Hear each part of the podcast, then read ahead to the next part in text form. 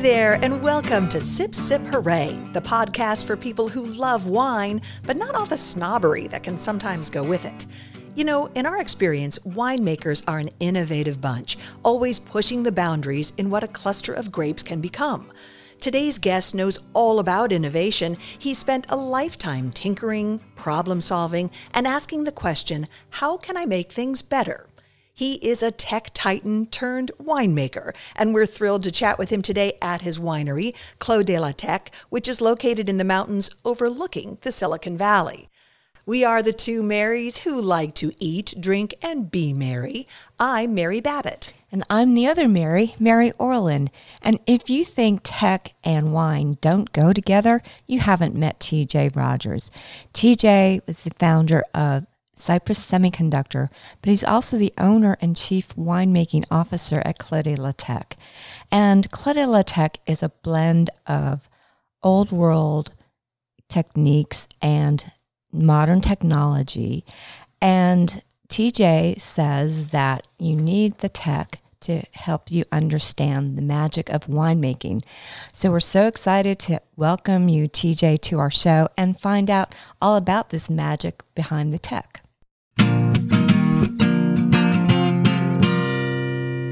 We are excited today to be recording inside the caves at Clos de la Tech Winery, which is located in the mountains of La Honda. We are up in the Santa Cruz Mountains, and it overlooks an incredible scene that takes you all the way to the ocean. Your view is all the way to the ocean, and you see fog, you see trees, it's redwoods, it's oak, it's gorgeous up here.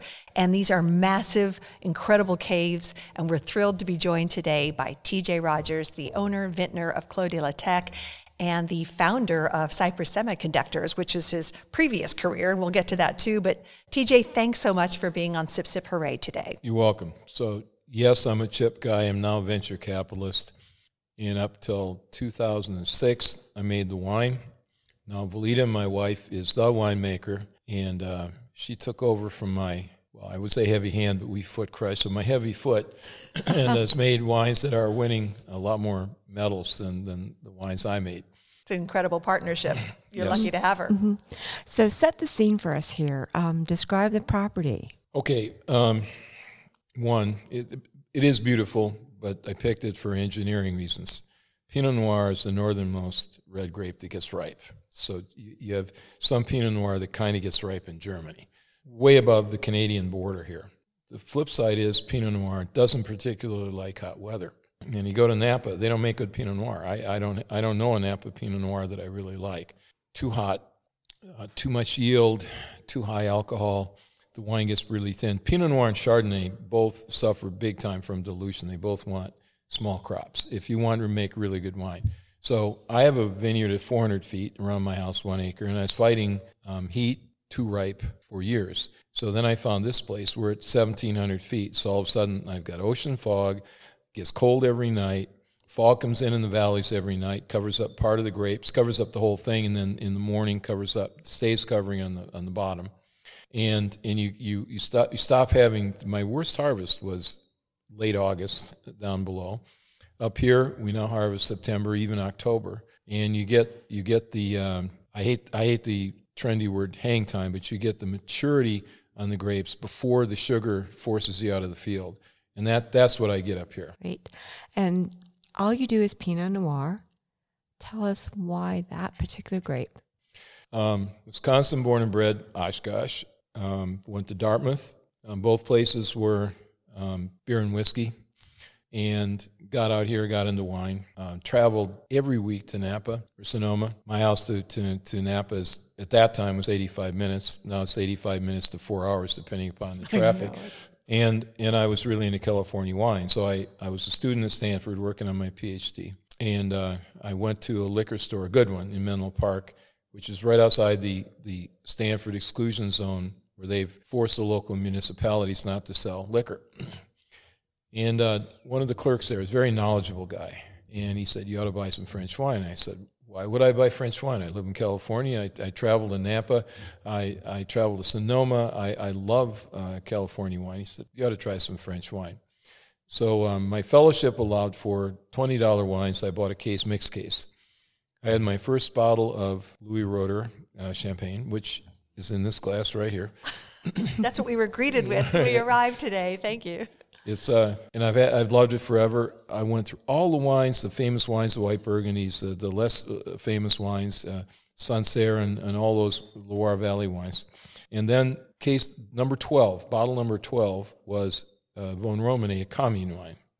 And it was like three or four years old, and it just blew me away. Absolutely blew me away. It's the best red wine I've ever had. I was in, uh, I was drinking the um, California cabs at that time, the you know stain your tongue black kind of cabs with that grassy kind of overtone they had. So I, I go, it's the best red wine I've ever had. So that was uh, nineteen seventy-one. nineteen seventy-two, I had read Alexis Achin's Wines of France, and I'm in, in Burgundy. So I'm walking around seventy-two. I'm wearing a tie-dyed shirt, polyester pants, track shoes. And I'm walking around in Burgundy looking like, you know, I landed in a silver saucer in the back of somebody's house. So they're all looking at the alien, speak no French, mangle their language. But unlike Paris, where they insult you for mangling their language, you're in farm country and they're very friendly. So all of a sudden they realized the alien wasn't as dumb as he looked. The alien knew that town was Von Romane, knew that vineyard was Le Beaumont, and knew that the next vineyard over was, and, and on and on. And so uh, I had a great vacation, and I came back here and I said, I'm going to grow wine, and it'll be Pinot Noir, and it'll be Burgundian. And that was it, and that's what I've been doing ever since. And did you do it in conjunction with the semiconductor business? Well, in conjunction meaning uh, semiconductor biz is get up at six in the morning, drive to work, fight the war, come home at eight o'clock, have three glasses of wine and crash uh, after you've watched enough T V to kind of zonk yourself out. Uh, but then I made wine on the weekends, and my little vineyard's one acre, and it made, in this biggest year, five barrels of wine. So that was enough for a hobby, and, and Valita and I learned how to make wine on that. And then I found this place, and I had the cool environment I wanted. Nobody, this, you saw the hills. They're very steep. They're so steep it's very difficult to walk on. Our workers, we actually buy uh, soccer cleats for them, football cleats, so they, they can uh, have traction. And we, we hand farm. So nobody wanted the land for farming, so I, I bought this incredible piece of land, the first one hundred eighty acres for eight hundred thousand bucks, believe it or not. Wow. And we and we hand planted and, and started in on it. So you like a challenge because, I mean, that that hillside. The challenge I was ready for, because it is a viticulture challenge, uh, I'd already learned about making wine, and Pinot Noir is really easy to screw up.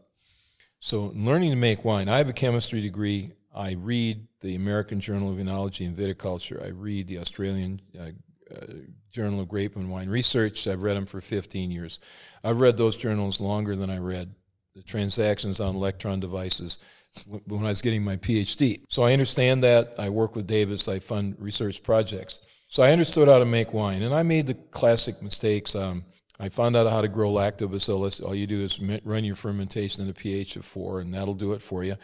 Um, I, I learned how to extract too much tannin in my nineteen ninety-seven, where I had these beautiful grapes that were uh, sugar ripe, but they'd grown very fast, and all the tannins in them were green, bitter, horrible tannins. So that was a washout. That wine never made it to the market. But starting in, in two thousand, nineteen ninety-six, I lucked out. I made one barrel of wine. It was great. I still it still drinks well. two thousand, I started making good wine. Then I had to get colder, so I went up. When you go up in California, you're in hills. And then I and then I wasn't going to pay twenty million dollars for, for a flat piece of land uh, or a slope. So I bought a hilly piece of property. I didn't show you this when we were out there, but I had to buy build a tractor, a custom tractor. You've seen in the Mosel River where the tractors uh, are on cables, right? And I went to that company, and I had them build a tractor on cables mm-hmm. for these hills. Difference being, instead of being between the row tractor like the Mosel tractors, it was an over-the-row tractor and on cables. No way. Yeah, it, it, wow. it's a it's an absolutely amazing device. And how did you, that vision come to you? But you, that was what you needed for this your vineyards. Yeah, how'd you dream that up? Well, I got here, and I, I personally walked up the hills, and you walk up that hill once, you've had it. What is, what is the grade on that hill? The grades here um, on the slope you came in are about about thirty-five percent, but they're they're over fifty percent in other parts of the vineyard. So you really need some sort of machine. If you okay, you can do two acres or five acres any way you want, but if you really want to farm it, you need something to do it, a machine to help you out. So then um, I read about it, and I've looked at Germany. So those big rivers, the Rhine and Mosel, they have very steep banks, but they're flat. And then the way they do it is they run a tractor on a road halfway up, and they have a, a coil. And the guy wears a, a harness, and the coil lets him down, and he's got a backpack with a spray or whatever, and he comes up the hill. And that's how they farm, by hand, but they have to be pulled up and down the hills. So I went there, and one of the companies had made a tractor. So they made a thing that looked like a go-kart. And I, I said I wanted, it's called Clements, and I, I wanted that. And then he said, great. And I said, but he said, how wide is your planning? I said, meter by meter, very short. And he said, well, our grapes are one point six meters. So buy the cart, and then you'll plant them farther apart, right? And he said, no, they're planted. So I said, I need to make a narrow cart. Then he went through a long explanation of why he couldn't do it. So I said, okay, I'll take the wide one. And he said, okay. And he said, so you're going to plant them wider? I said, no, they're already planted. I'm going to take your cart. I'm going to take a laser. I'm going to cut a stripe out of the middle, weld it back together when I get back to California. As you do. And well, he said, he said, okay, okay, okay, I'll build what you want. So he built me a custom tractor. Oh, fantastic. Bert Clements. So I just love that, that notion that if you see a challenge or a problem, your mind goes to the fix and the, you know, like, what can I innovate? And you've done that all over this winery. It's more than that. What is it? If you live here, being unafraid of problems is good, and there are people all over the country. The thing that differentiates Silicon Valley is that we look for problems. We look for things that are hard to do. We look for things that have never been done before. We look for big, fat companies that have so much money, there's no possible way you could take them out. Think Ampex when I came to California. Have you ever heard of them lately? Of course, yeah. And, and, and, I used and to hear what them. You do is you, you look for a disruption in what's changing, and then you work on that, and then you make something happen that other people didn't think could happen. That's how you win in Silicon Valley. And is that how you win in the wine world too? Well, so far, I'm very proud of the wine. I'm very proud of the vineyard.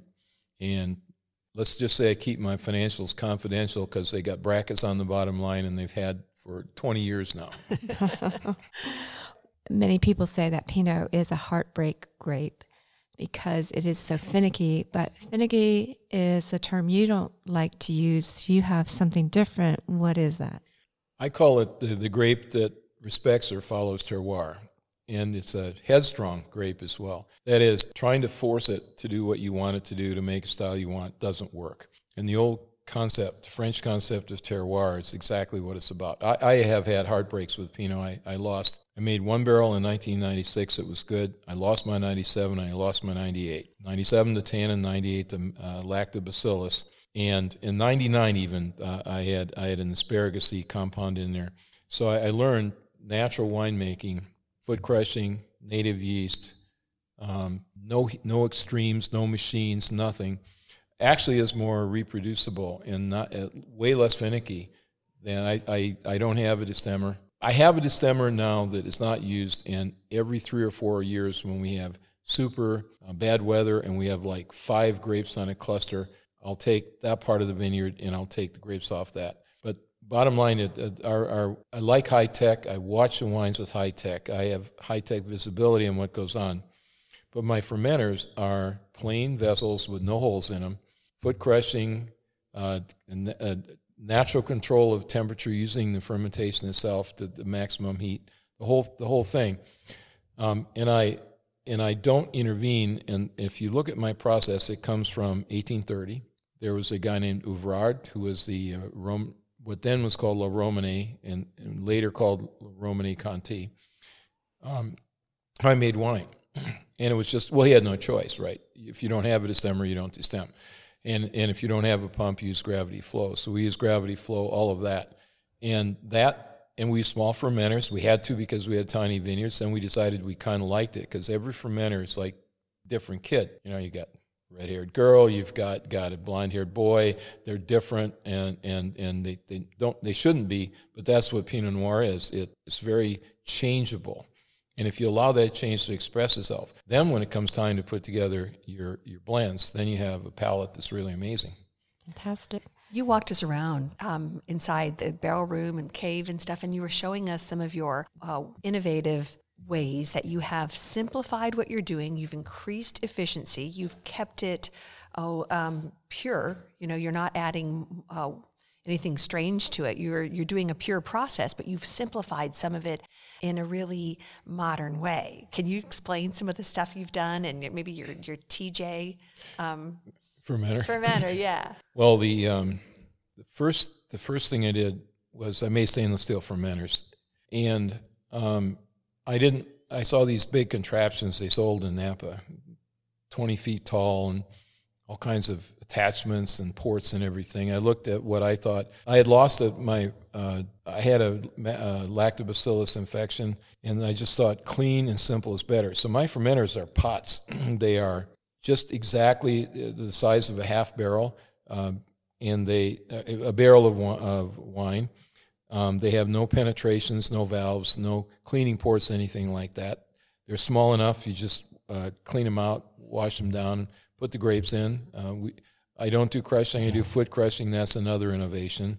Well, it's not an innovation, obviously, since it was done a long time ago, but I brought that back. And by the way, there's chemical chemistry reasons why that's really the right way to do it, and stemmer to crushers are really not the right way to do it. And I've done experiments on that, and I, I, I much more enjoy foot crushed uh, wine. Um, then I think the biggest innovation is pressing, where that was about labor. So I was talking about my own labor, and I wasn't willing to spend two weeks pressing fermenters. So uh, I invented the press. It, it's really, the concept is there. Take the Melior, co- Melior coffee pot. You've got the glass coffee pot, the plunger. You put in the grounds, you put in the water, and then you plunge and press the grounds against the bottom. So I just made a Melior coffee pot, you know, that was twelve feet tall and weighs eighteen tons. And you can put an entire fermenter in it, and it presses down, presses the um, pumice to the bottom of the fermenter. And then I, I do all gravity processing. I siphon off the top of the fermenter down to the barrel room, which is twelve feet lower. Uh, I have a port for the hose through the wall. So it's all gravity. And that is the biggest change. And that press and its gentleness on grapes, uh, you don't have you don't have to climb in the fermenter. You don't have to shovel. I then can take the fermenter and simply turn it upside down with a forklift and dump uh, the pumice out of it, take a hose, and I'm ready to reuse the fermenter. So that that's the biggest one. But again, there's nothing touching the wine. Say it differently. A grape today versus a grape in eighteen thirty in that vineyard in France. Only difference it could say it saw was it touched stainless steel instead of wood. Other than that, it, it doesn't touch anything different.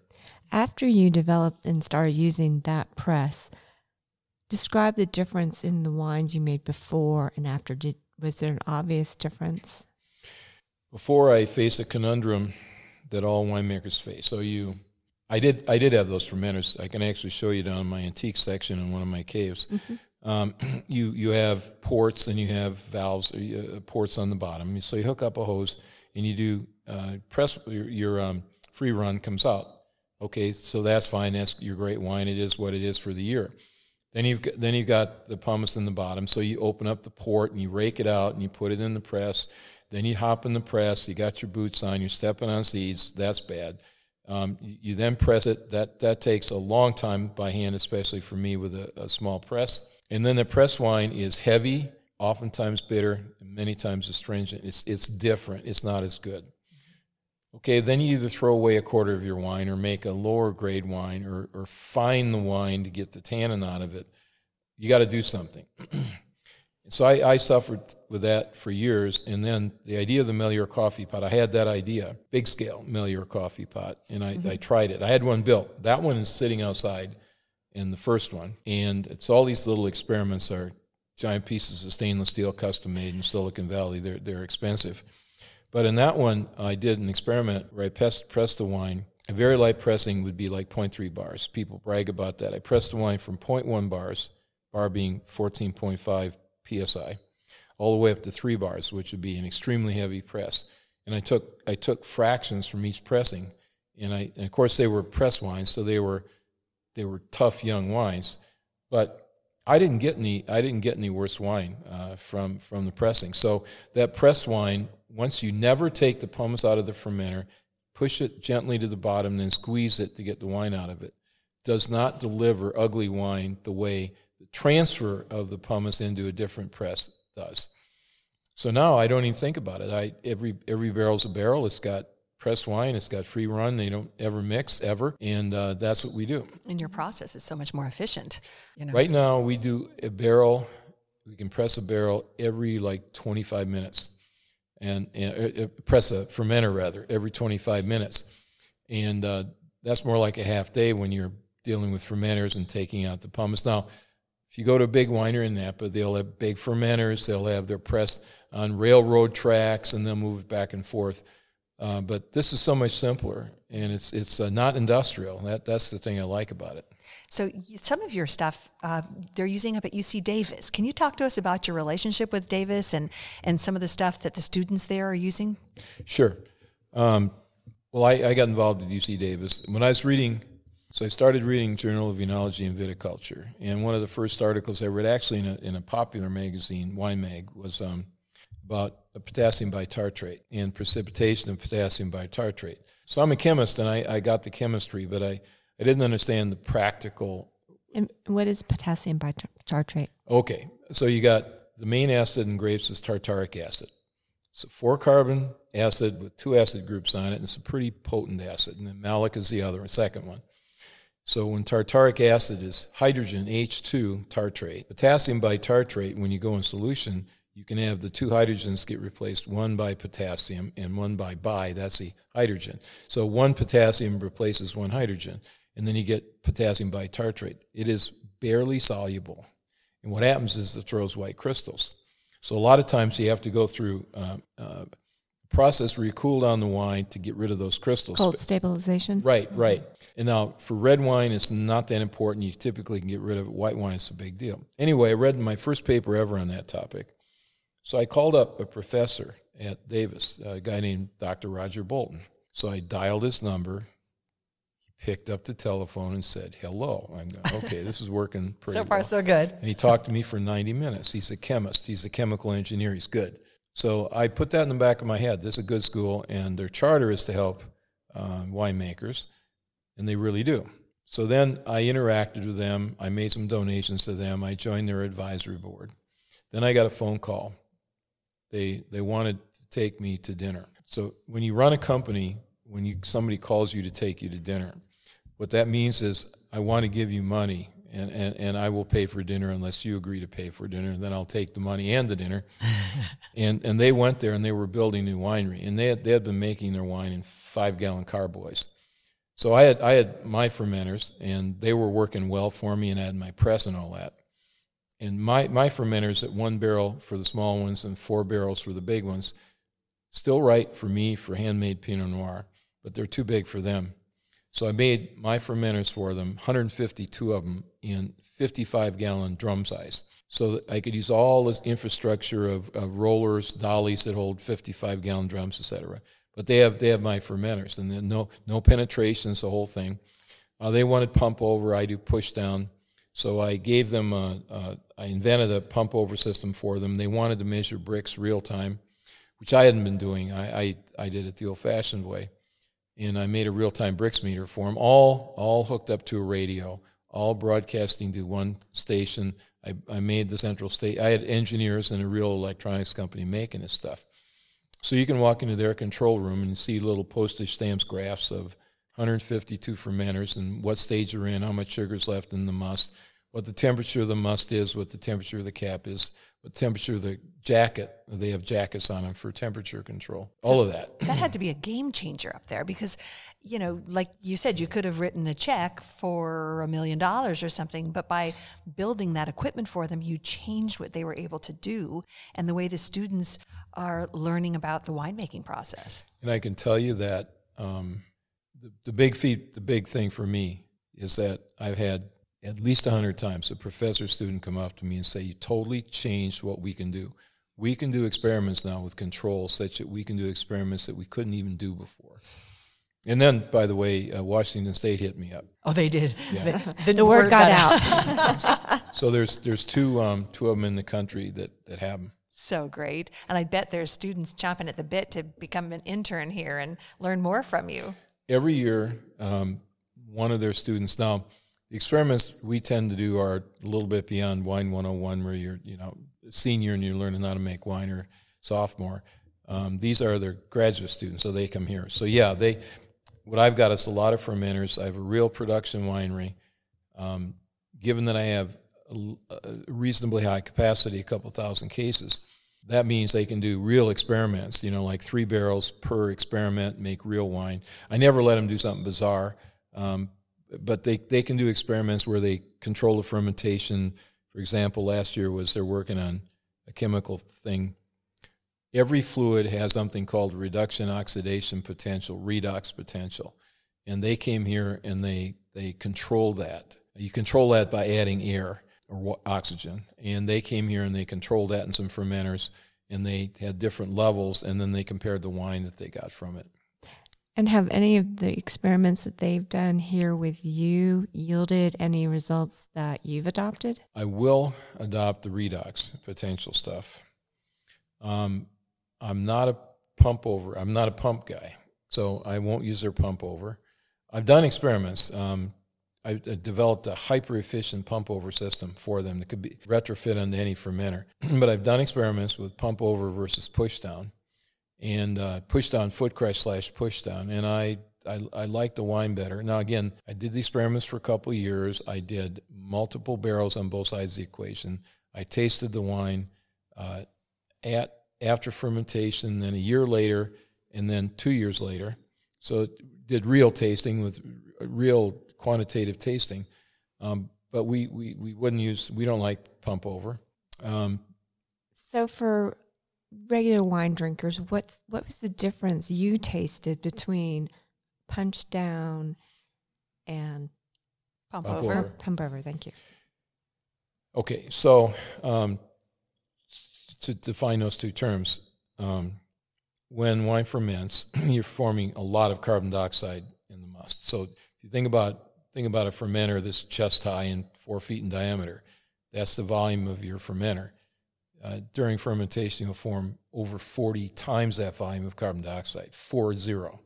So there's a huge flow of carbon dioxide. And then what that carbon dioxide does is it gets into the crushed grapes and it lifts them up like a raft. And they're really, and they get hard and they get hot. So they're, they're standing a foot on top of the uh, must. And then they're breaking down in the hot carbon dioxide, and that's releasing the color and tannin.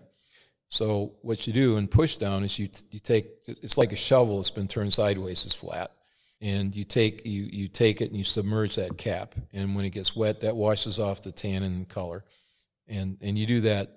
You can do it anywhere from zero to, I've never done it more than three times a day. Two times a day is plenty.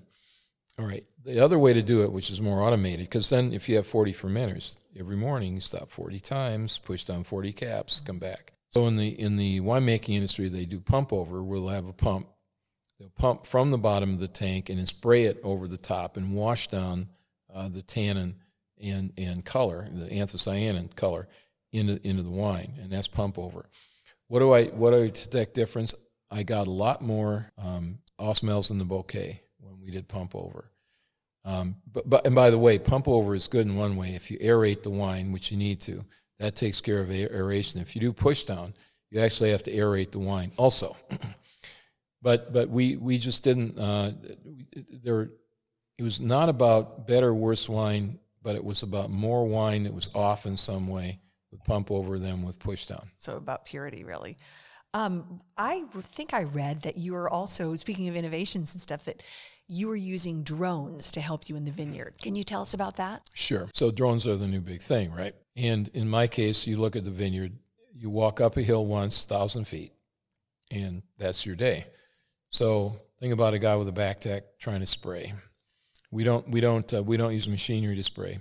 And so the idea we're thinking of is, can we use a drone to spray? So we had these guys that could do surveying with drones.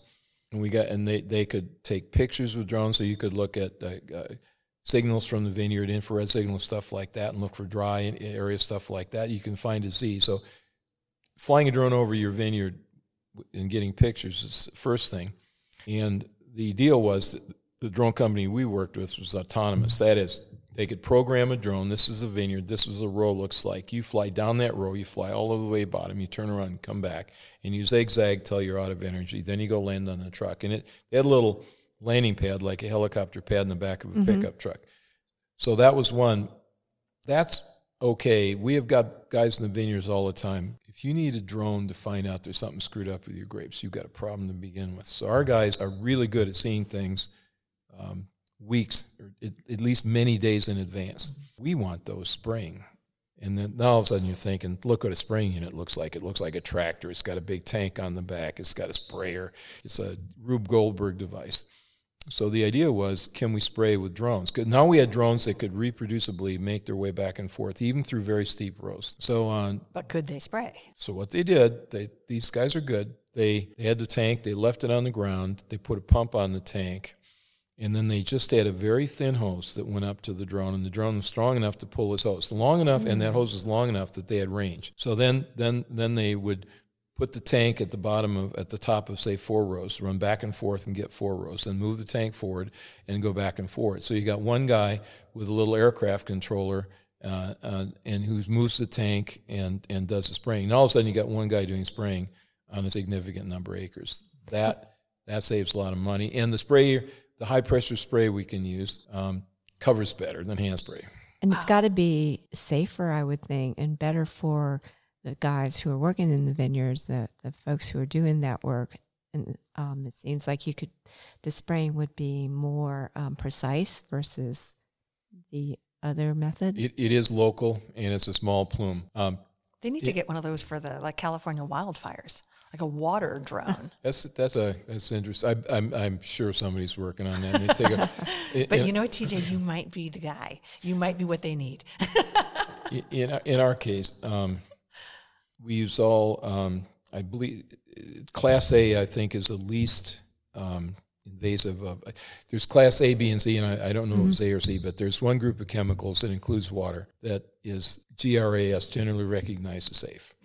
And we tend to use only chemicals from that category. So, for example, um, potassium carbonate, cousin of baking soda, mm-hmm. will t- will do in mildew. So we're not. I'm not too worried about, about the plume. I'd stand under one of them um, with the mm-hmm. stuff we use. Actually, uh, water rinse is sometimes used as well. The other one we do use, we use uh, the other chemical I'll use. I'll use a chemical which has um, which is strong. Let me use that word, but it has a biological half-life of a day or less. And that, that so that one, you, you're putting on something you wouldn't want to rub on your skin, uh, but it, it it it goes on and goes away and does its job. So those are the two we use. So uh, the main the main thing is the labor saving, and the uh, actually use less chemicals. So you have a smaller plume uh, than than if you're doing it the other way. So it's another thing that you use to be more efficient. Yes. Well, this is a mandate. I mean, forget the controversy um, of the Mexican border. Fact is, if you go in any field in, in California, uh, Mexican Americans or Mexicans who aren't Mexican Americans yet uh, make our food. Mm-hmm. And they're going to, for a lot of reasons, uh, they're going to get tired of the B S we're putting them through. Um, we, we you have to start doing stuff. Uh, and, and to me, robots um, robots are dumb. You know, this artificial intelligence and all of that. Robots are dumb. So they only do the dumbest job, and the point is, if I can get a robot to do a job, a human shouldn't be doing that job anyway, because it's not a good job. So that that's what we do. Um, and we, we still got a crew of uh, nineteen up here. Mm-hmm. You know, listening to you today and walking around and looking at all the stuff you've created, I kept thinking, I wonder what you were like as a kid. Were you that kid, like, taking apart the television or the car and trying to figure out how stuff works? And have you always been this inventor spirit, or this, you know, really problem-solving spirit? In retrospect, yes. I remember the time I was, I don't know, eighth or ninth grade, and um, my mother came in. She had a Singer sewing machine, and I was working with it. And I said, come here over and watch this. So her Singer sewing machine was running full blast, and the needle was going up and down, but then the needle was going almost, it stopped. And then it started going backwards as you were watching it. And what I had was uh, two uh, two very strong lights. Uh, they were called sun guns. They were, uh, in that day, a very powerful floodlight. And I had them behind an aluminum uh, disc, and I had holes in the disc. So basically, the disc would come around, and the sun guns would line up with the disc, and they'd light up the sewing machine, and then they'd turn off. So it was a strobe light. It was a homemade strobe light. And, and and so that was, okay, That that that's not big science. What but, did your mom say? Well, her concern was that machine? in order in order to run the disc, right, I needed to rotate it. and it was heavy. It was a piece of aluminum, so three feet in diameter. So you got to have a motor for that. So I, I needed a motor like right now. So it it wasn't really unreasonable for me to take the vacuum cleaner apart and use the motor out of it to run the sun gun uh, strobe light. Probably wrecking her sewing machine and vacuum cleaner in one. uh, so uh, I, I, I loaned my my house in Oshkosh, and that old sewing machine sits in my living room as Aww, we speak. Is it still great. Functional? Oh, yeah, absolutely. That's great. Cool. So um, you have three different vineyards. I'd love for you to tell us about each one of them, and we've got three wines, and I think we should start tasting a little. Okay, Vineyard One is... Uh, Domaine du Doctor Rogers, named modestly after me. And uh, there, there's, there was a winemaker in France named Doctor Barley. He was an M D, and he's very famous. He made wines from the twenties through the fifties. And if you're a Burgundy collector, which I am, Doctor Barley wines were a big find. Mm.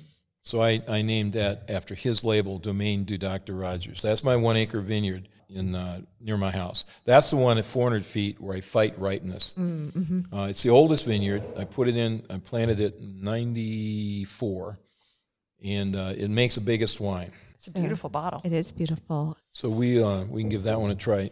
And so let's, Mary, describe the bottle. Well, uh, actually, I'd rather T J tell me, what are we looking at in the picture here? Well, that, okay, the label's the knockoff of uh, classic French labels. So that, that etching is kind of like you see on Bordeaux's. That's my winery in my backyard. That's what I thought. So yeah. I made a nice little stone winery in, in the backyard.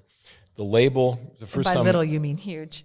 Well, it's a, it's a thousand square foot print, footprint and two floors. Okay, now the label's got the rounded corners and the highlights around it.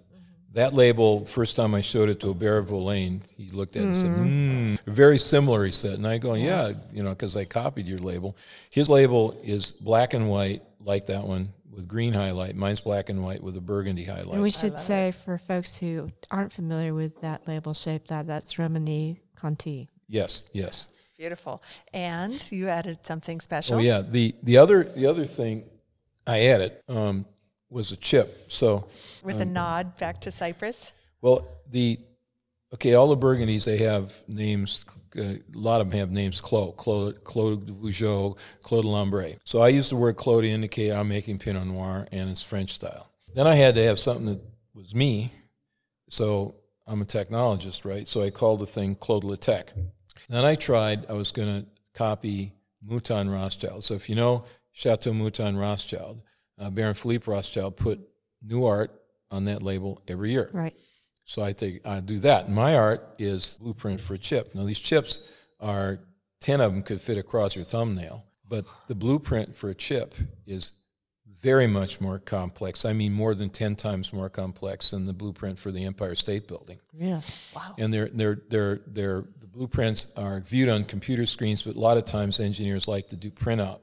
So they will um, they will print out these things, lay them on the floor in, in a big room, and, and then they'll they'll they look at things for for the layout of the chip. This we're now going back to nineteen eighty-five-ish time frame. Today, computers look at it; human eyes don't need to touch it. Anyway, these chips are high tech. So I had a contest in our in our company every year. The best chip, we made about forty new chips a year, typically memories and and microcontrollers, small computers.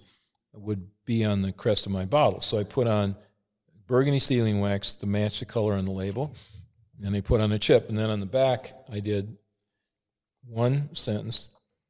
Okay. Oh, so this, I left Cyprus, I retired, and this is the first chip after I retired. So I said, this chip is a twenty-one percent efficient Solarius solar cell that produces uh, four hundred watt pure black solar panel design to turn roofs into power-generating assets.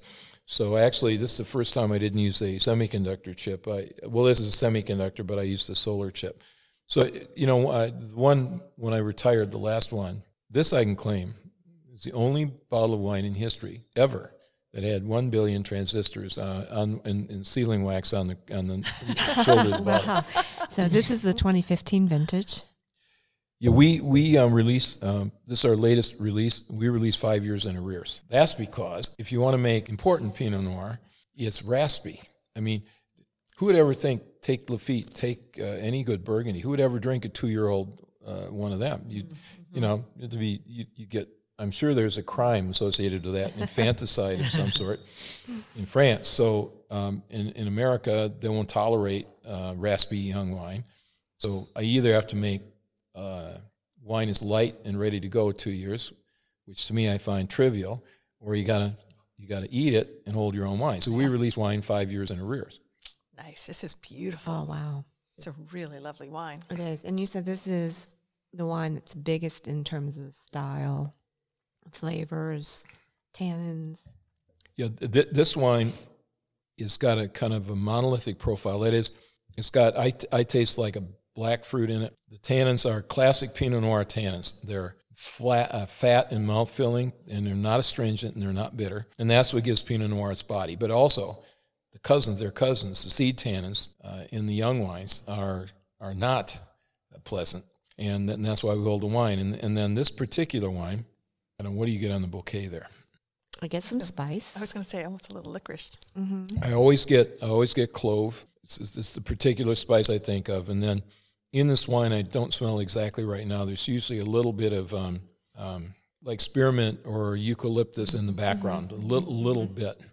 Definitely. And then high acidity, that's Pinot Noir. Mm-hmm. And by the way, that's what goes wrong with Pinot Noir in hot climate. It You, you lose your acidity. Mm. Oh, right. It gets flattened out. Yeah? Mm-hmm. Too warm.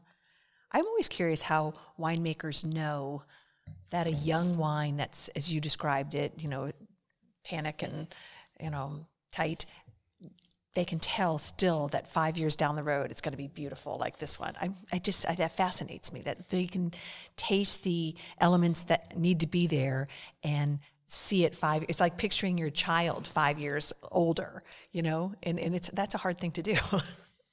Well, uh, my wife is a...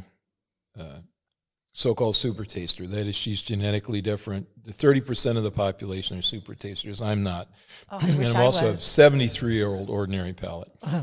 But in my case, I just ignore the tannin. I let it hammer me. Okay, fine. And uh, what I find is in the young wines, that bouquet is there. Mm.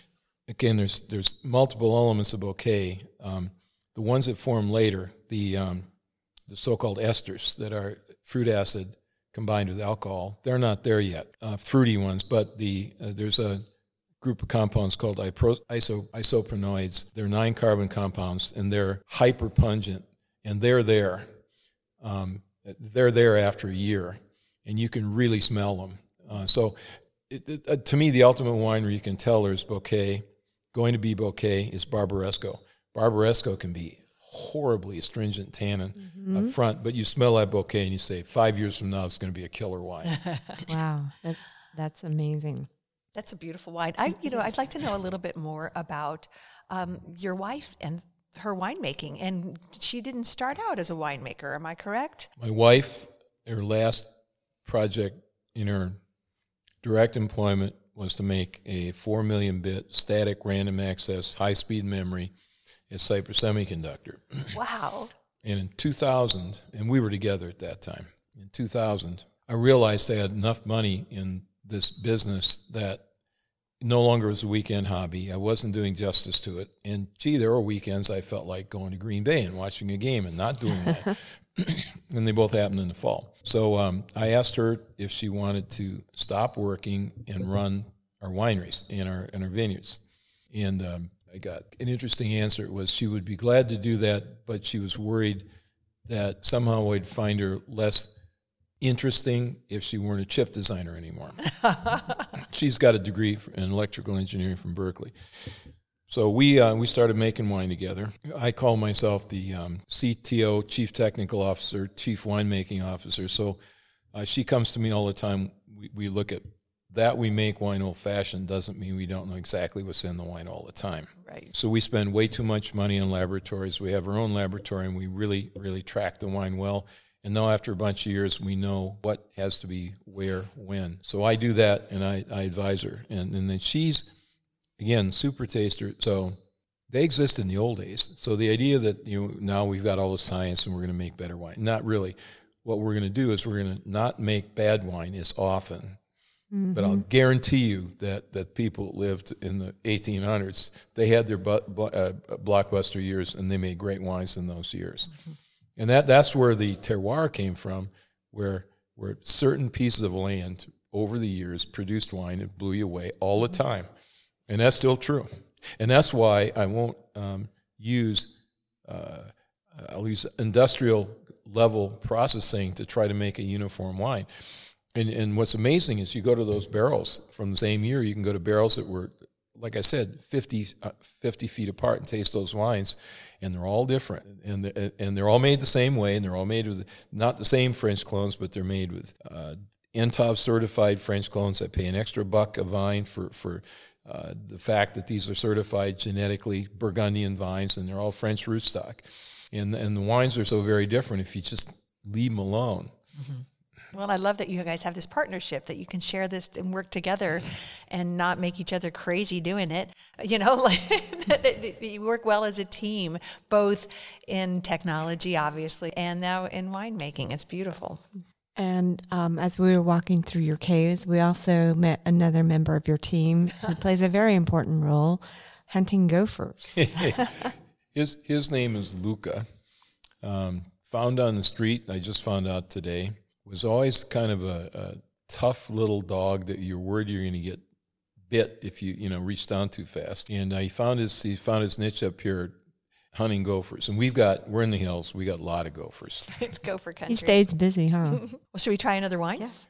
The wine we're tasting next is the second wine is um, Côte Sud from this vineyard. That's my mother's picture on there. Oh, okay. It is. And that is the best um, wine from this vineyard. And Côte Sud is a block. Côte Sud is the stripe that is in the Romanée Conti position on my south-facing slope, and it runs the whole length of the vineyard all the way out. Okay. Okay, so the domaine Louis Louise you're drinking is a stripe of land. It's on a very steep hill, and it's in a little um, sort of knee on the hill where the slope isn't that steep, not on the top, not on the bottom. So it's like in the same position on, on my south-facing slope as uh, Romanée Conti. The town of One Romanée is in... Um, In, in Burgundy, and it it has a, it's a lighter body, higher acidity, black fruit uh, kind of wine that is uh, very Burgundian, and th- and that's that's the wine from this vineyard. So the wine from my vineyard is bigger, fatter, fruitier, and more tannic. This one's leaner, black fruit. And Louis Louise is oh Louis Louise Rogers is my mother. So she um. It's a beautiful picture of her. It, that picture was taken in nineteen forty-six. She had just finished World War Two. She was um, mustering out of um, the Army Air Force. She was an instructor in radio electronics. Was she really? Wow. Yeah. Oh, my goodness. Apple didn't fall far. Oh. Now, now, what's interesting is in that she mustered out of uh, the Army Air Force, Camp McCoy, Wisconsin. She was from Wisconsin. Oshkosh is where she was, was born, and that's where I was born, and that's where my home still, my old home still is. At that, she met my dad, who's from Alabama. He had no high school education. He went to war a week after Pearl Harbor. He was in the Pacific for five years and uh, was an airplane pilot. He flew C forty-seven, the cargo plane, the one, the cargo plane of World War Two, the two-engine Douglas uh, airplane. Couldn't be two more unlike people than, than those two. Yeah, I, I I picked up her her genes. That that that's for sure. And so I named this vineyard after her. It's a beautiful wine. And a lovely nice tribute. tribute. Yeah, absolutely. Well, should we try that, that last bottle? Yep. Absolutely. This wine is Domaine Valida, the second um, second attempt to get higher and therefore colder because Pinot Noir likes that. And um, this is the wine that's directly on the adjacent hill to Ridge Montebello, and it's on a sand vineyard, um, very tricky to water. I have to water, like if, if, if our typical watering might be two gallons every other week per plant. And you can't even put on two gallons in the sandy soil. It goes right through it. So you have to water the two gallons in three chunks in order to uh, get it used by the plant and not just disappear. Uh, this wine is uh, high in aromatics also. It is. High in acidity. This one's got a lot of fruit in the ar- aromatics as well. I also feel that it has the most texture of the wines. When all is said and done, I got this big fancy vineyard, and I love it. But when I sneak downstairs at night and I want a glass of wine, Domaine Valida is the one I, I usually get. Aw. And why is that? And this is only three and a half acres, so very limited uh, supply of this wine. Why does this one speak to you? First, it's got crisp acidity. This is a California wine, so it's got more fruit than a Burgundy has. But it's not, you know, the fruits I don't like, you know, people talk about cherry, strawberry. Don't like those for Pinot Noir. I like black fruit. I like blackcurrant, blackberry. It's got dark fruit to it, and the, and that, that goes with the acidity. And then it's got the big, big aromatics to it. So that that's why this wine uh, is the one I like to drink. Uh, also, it's a good, it's not a food wine. Most people use, I don't like the term food wine. What it says is, my wine's too tannicky, so please eat protein and do fining in your mouth. It'll mellow it out. It's yeah, right, right. In your uh, mouth. That, okay. You know, the the uh, the the, uh, the beef you'll eat with it will keep it from tearing out your tongue. Th- this is a food wine in the sense that this goes really well with a lot of foods. It's good after the food. It cleans out your mouth, and, and, and, and it goes back and forth well with food. Well, and then there's the name and the tribute to your beautiful wife. That has to be part of the draw. I find this wine be very lively in my mouth. Mm-hmm. It is. And that, that's the acidity. And, and you notice on the label, um, that's a picture of the vineyard. And you can see the snow. Yes. So this vineyard is at twenty-three hundred feet, and it gets snow uh, every time it gets, yeah, every few years in California, we'll get six-inch dump of snow in that vineyard. Mm-hmm. And so that, and then that coolness is what Pinot Noir likes. Pinot Noir doesn't like uh, Napa, doesn't like a low-altitude, high-heat California. That's gorgeous. They all are. Now, you said you hold your vintages back five years, but I was also reading that you have another program called La Cache, where you are, are you, uh, you have... um. wines that are at least ten years old. Yes, we um, we decided to sell. First of all, we gave it to our friends, and we decided to sell it to our friends, and we started building our wine list. In and in most years, we had some wine left, not a lot, but pick a number, fifty cases of wine left. So those bins back there, those are all years going back to um, two thousand. And uh, you know, I, I always, I always, to me, it, uh, Burgundy. I don't think at all about having a Burgundy that's twenty, thirty, forty years old if it's a, a big vineyard. I don't think um, I'm, I'm going to have a wine that's tired and sherry yeah. at all. So that was one of my goals, and that, that of course is acidity in Burgundy and in tannin in Bordeaux, but the combination of acidity and tannin in Burgundy is what gives them longevity. And then of course all the other stuff, bouquet, just. just gets better, bigger, mellower, and then they get that super smoothness that only Burgundy can do, where you, where you go, that wine's not just smooth. It's that, uh, I've, I've read the term oily, meaning it's so smooth it, it just goes down your throat. And that, that's what the, I aspire to have these wines have after ten, twelve years, and we have all those wines. Okay. Is there? Do you have a favorite age that you like to drink your wines at? Depends upon the region. I like old wine. I can tell you for a fact, I haven't drunk a Bordeaux newer than nineteen eighty-five in ten years. Really? Yeah. And and uh, w- what what do I like? Well, I will I will walk ten miles to drink a, a Bordeaux from fifty-nine, sixty-one. There are light years, sixty-two and sixty-seven, that everybody bypassed that are killer years in Bordeaux. Um, in, in case of my wine, I don't have I haven't been around that long. But the ninety-six is great, uh, and, and it's still strong, and it, it, it you know it's got garnet on the edges, but it doesn't garnet color, but mm-hmm. it doesn't it doesn't um, smell. It's not starting to smell like it's old wine. That's got to be so gratifying. So I, yeah, I, the answer is yeah. I like old wine. I like yeah. old wine a lot. Mm-hmm. Yeah, that's got to be such a good feeling to know that you've made something that will stand the test of time. And here on this one, you've got higher acidity. Yes. And then at the end, you've got a tiny little bit of grip. There's still a little bit of tannin in this wine. It's it, it, it's it's uh, you don't even think about it until after you've had three or four glasses. You completely rinsed out your mouth with wine, and then you're most sensitive to tannin. And there's a tiny little bit of tannin at the at the end of this one that I taste, and that that I find refreshing. I, yeah. To me, a wine is too fat and not tannic. It's cloying, right? Exactly. Mm-hmm. I I don't care for it. I, right. I like a little bit of. I guess I feel like it's structure. And I love the way this wine lingers in my mouth. That that's the other thing, that if you don't beat it out of the wine, you get this very long aftertaste that, that just stays with you. So what would you say your goal with Clos de la Teche is? Well, my first goal was, you know, I'm I'm kicked crap out of Burgundy, right? So I'm a competitive guy. And then and then after I made my first wines, then I realized California's hotter and fruitier. And if I take their exact grapes and use their exact barrels, my wine's still different. So then I go, okay, this terroir thing, there's there's something to it.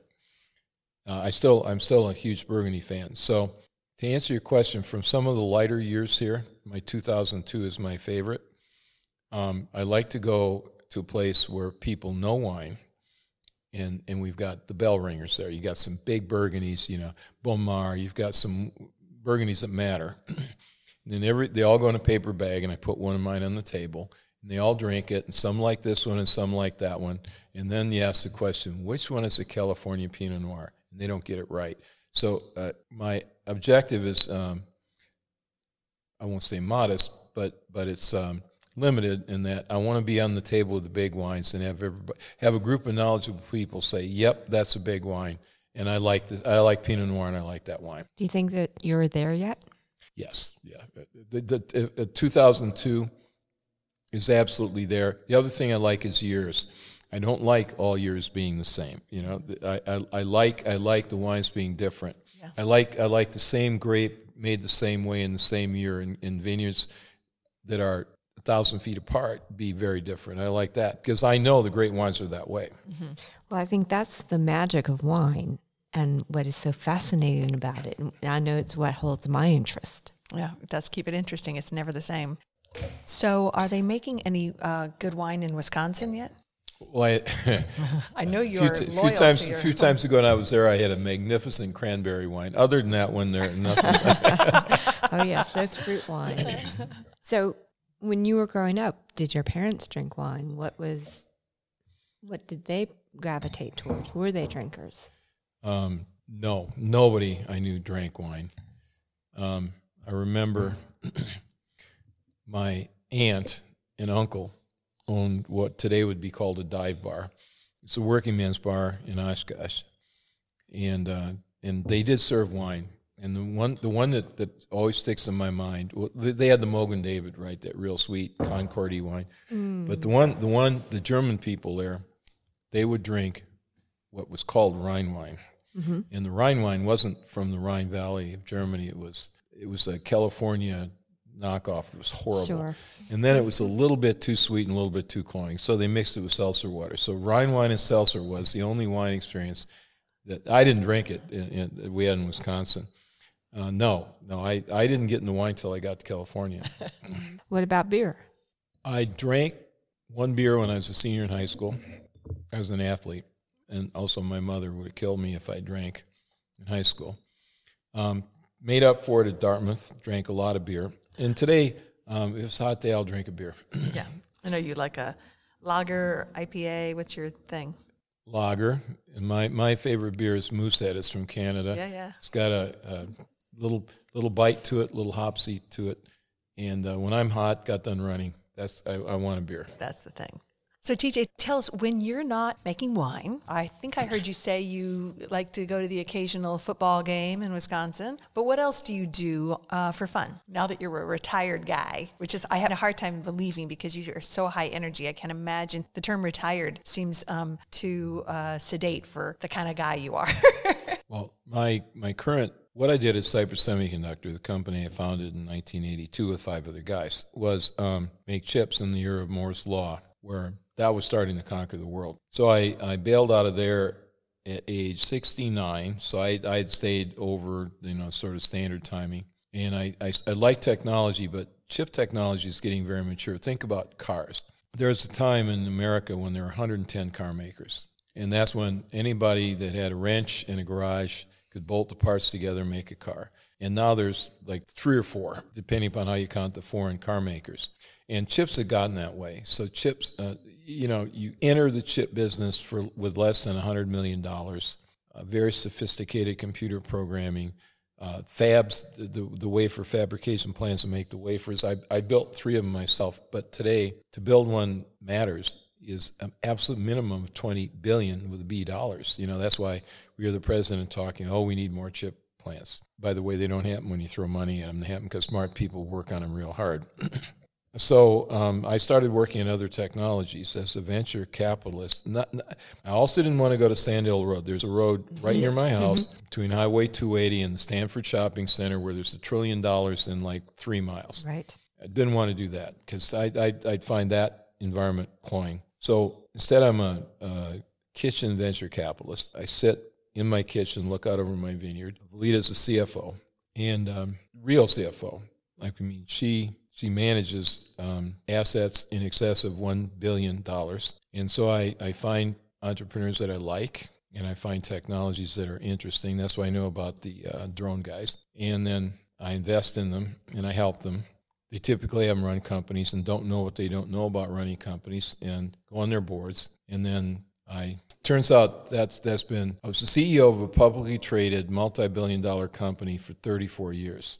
And I've made more money just doing my kitchen venture capital by a factor of ten in the last few years than I made in all my career as a C E O. Wow.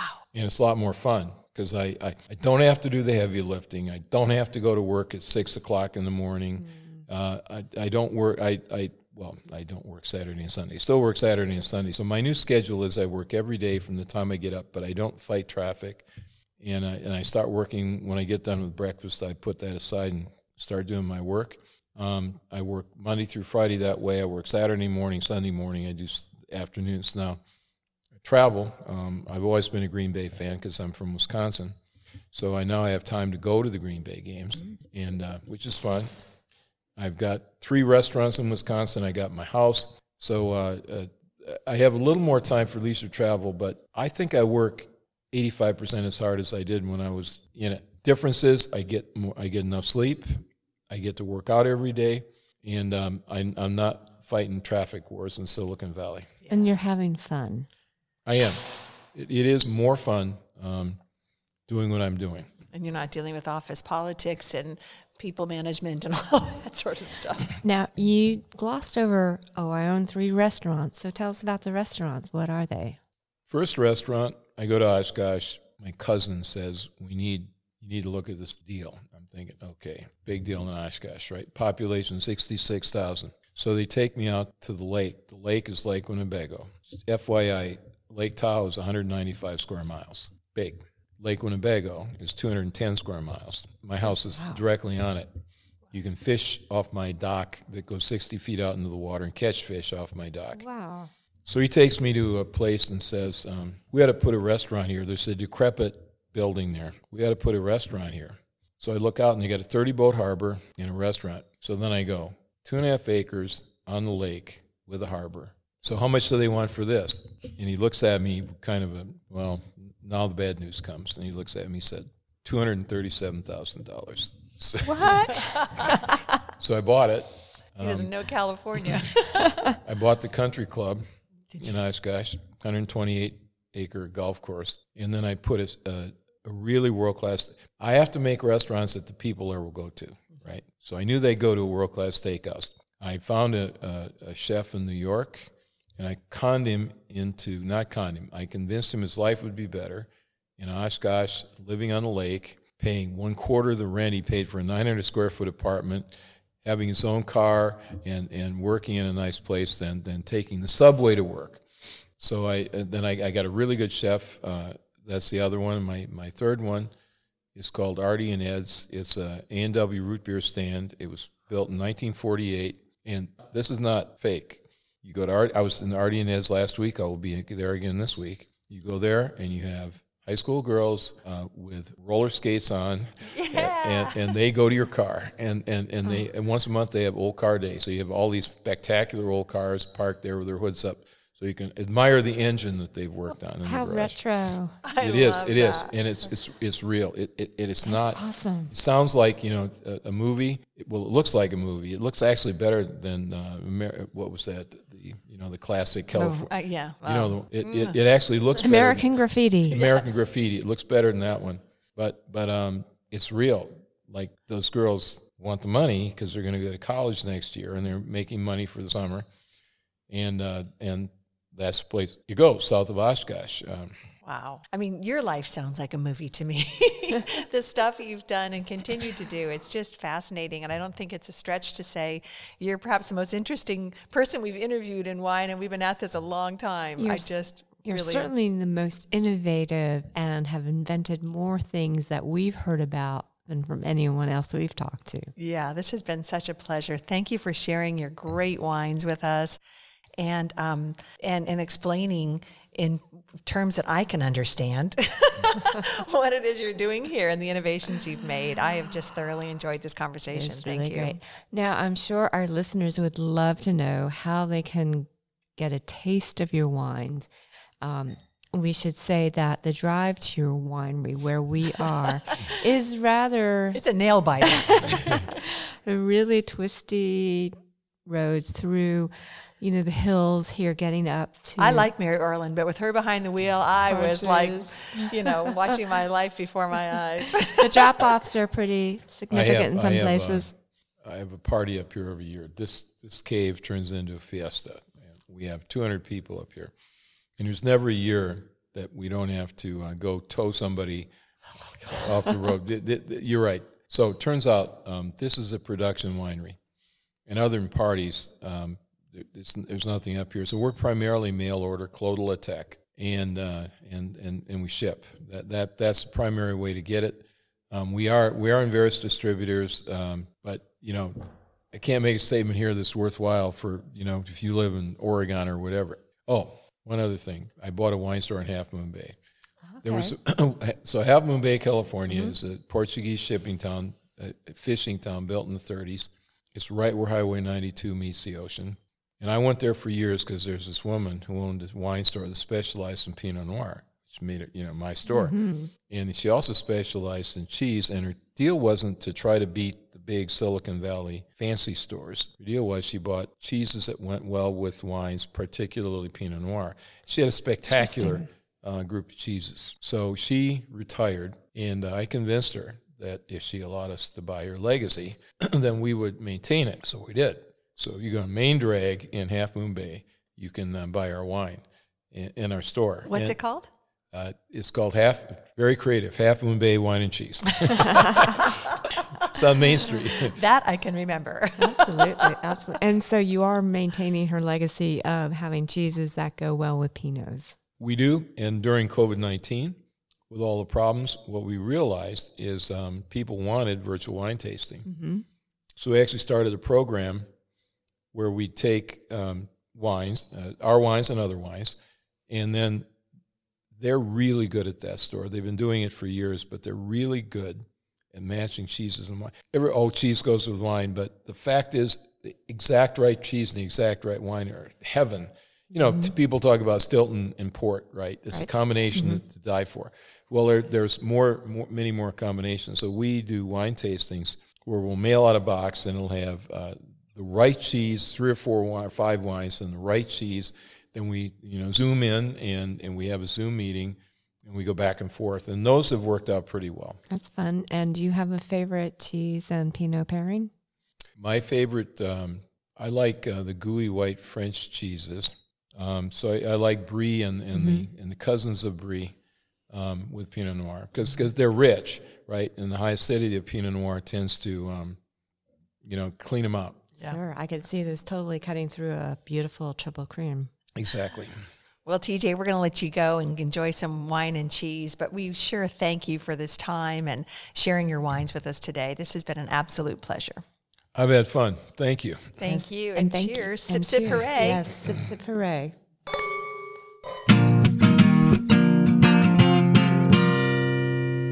Well, that's going to do it for our podcast today. Thank you for listening to Sip, Sip, Hooray. We hope if you enjoyed the show that you'll share it with your friends, your family. Spread the word about the Sip, Sip, Hooray podcast. And you can do that by, one, going to our website, sip sip hooray podcast dot com. There you'll see all the different podcast platforms we are on. And go to your favorite one and be sure to subscribe so you don't miss an episode when it drops. And be sure to follow us on social media. We are at Sip Sip Hooray Podcast on Instagram and Facebook, and Sip Sip Hooray, the number one, on Twitter. Be sure to tag us with any photos, if you've tried any of these wines or been to the wineries. We'd love to hear from you. That's right. We want you in the Sip Sip Hooray family, so do stay in touch with us. And that's going to do it for us, Mary. It's time to go out and eat, drink, and be merry. Absolutely. We're going to pop the cork and raise a glass. Cheers to you, Mary Orland. Cheers to you, Mary Babbitt. Sip Sip Hooray. Sip Sip Hooray.